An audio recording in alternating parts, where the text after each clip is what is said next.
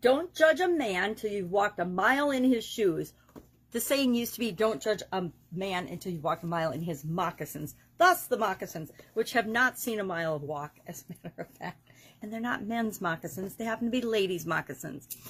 Today, our idiom for our exploration and examination is don't walk a mile. And sometimes it was uh, associated with don't judge somebody until you've spent like two months doing what they do. And then you have the opportunity to put yourself in their shoes and you can make opinions and judge them, I guess.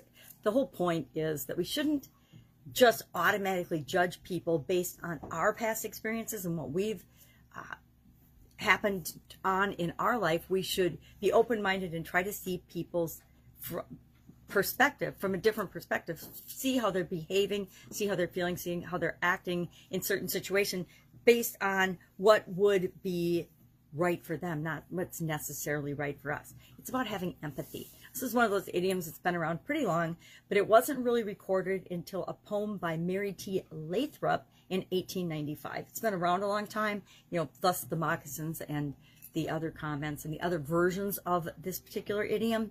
But basically, it means put yourself in someone else's shoes, put yourself in someone else's place, be empathetic about their situation. And this particular idiom has served me so well throughout my life, but is especially in business and in corporate America, working with other people with different backgrounds and different levels of experience and different experiences altogether, as well as just in my day-to-day business and in interacting with people. Understanding what customers really want requires that we put ourselves in their their point of their perspective. We, we see the situation, we see the problem that they're having from their perspective and what they want as a solution, not necessarily what we want to give or offer or sell them as a solution.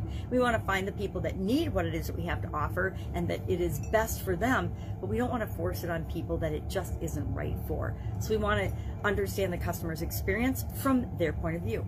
Uh, in my business is a lot of times what we would do is we would we would either act as or be a secret shopper. We would go be a secret shopper to actually experience our business as our customers did. Well, now in some of our smaller businesses, we couldn't pull that off. I couldn't walk into my Italian food manufacturing, but I could walk into all the retail outlets of my Italian food manufacturing business, most of them, and actually be a secret shopper. I could buy our products and services and see how that part of the customer experience was.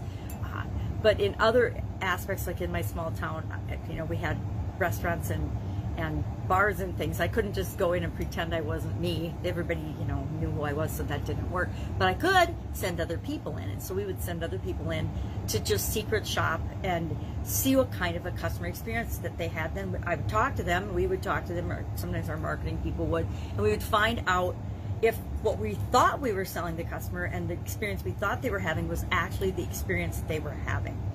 So that's a, a, a, fun way to do it. And it's actually a very very uh, uh, very it's a great way of uncovering a ton of information about what your customers are really experiencing versus just guessing. Whenever we guess we're usually wrong. I don't know about you but if i guessed at the flavors of ravioli that i thought my customers would want usually it wasn't what they would want. It was definitely what i would want and what i liked but it wasn't necessarily what would sell. I remember in corporate america one of my last jobs in corporate America, I decided I was joining a giant, big, uh, hundred plus million dollar a year frozen and fresh bakery organization. Now I was coming from a totally different uh, world in that time. I was coming from personal care and printing, and then I started out in personal care products with Procter and Gamble. Then I went to printing for a couple of different types of organizations and then I went to printing and publishing and then I went to I was going to work as the quality director of this uh, big bakery. Now I had my Italian food business on the side so I had food experience but on a much smaller scale. So what I wanted to do when I got there I wanted to understand all of the processes, how things worked, got to get to know the people.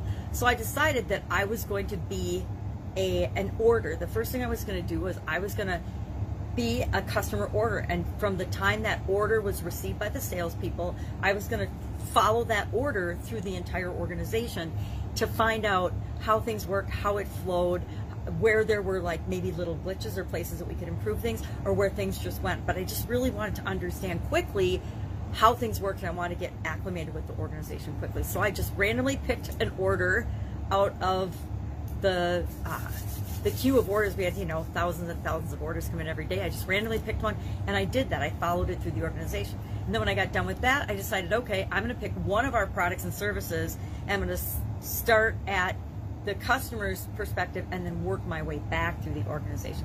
We happen to have a chain of uh, bakeries, actual retail bakeries, so I could do that. I could go through the entire chain from order to all through production, all the different departments and, and things that it went through, and then I could do it back again. And it, it did skipped a couple of different departments like maintenance, electric, and things, but I still got to see the majority of what our orders needed to go through in order to be processed and, and what that worked like. And so it just gave me a bigger perspective and a very different perspective of the organization had I gone in and said, you know, hey, I'm the new director of quality. I want to see how you do things around here. I'm just going to observe. I've done that in the past. It worked, but it wasn't nearly as fun or nearly as effective as uh, my onboarding process by doing that. So I like to look for creative ways to onboard people when they join my organizations, and we've we've done some interesting things like that as well in my own businesses since leaving corporate America. So, how can you be for your organization the devil's advocate? How can you see things from a different perspective and not just your customer's perspective? Sometimes it's just your coworkers and the people that you're working with or your vendors. How can you see things from your vendor's perspective? Trust me, sometimes when you're looking at things from your perspective and wondering what the heck your vendors are thinking or doing, if you put on your vendor hat or your, you know, especially when we were a business to business company, so we could see and understand kind of that middle position but when you put yourself in their shoes, you see things and you can understand a little bit of why they do things. You won't always understand why, but it does give you a better understanding. You can be more empathetic.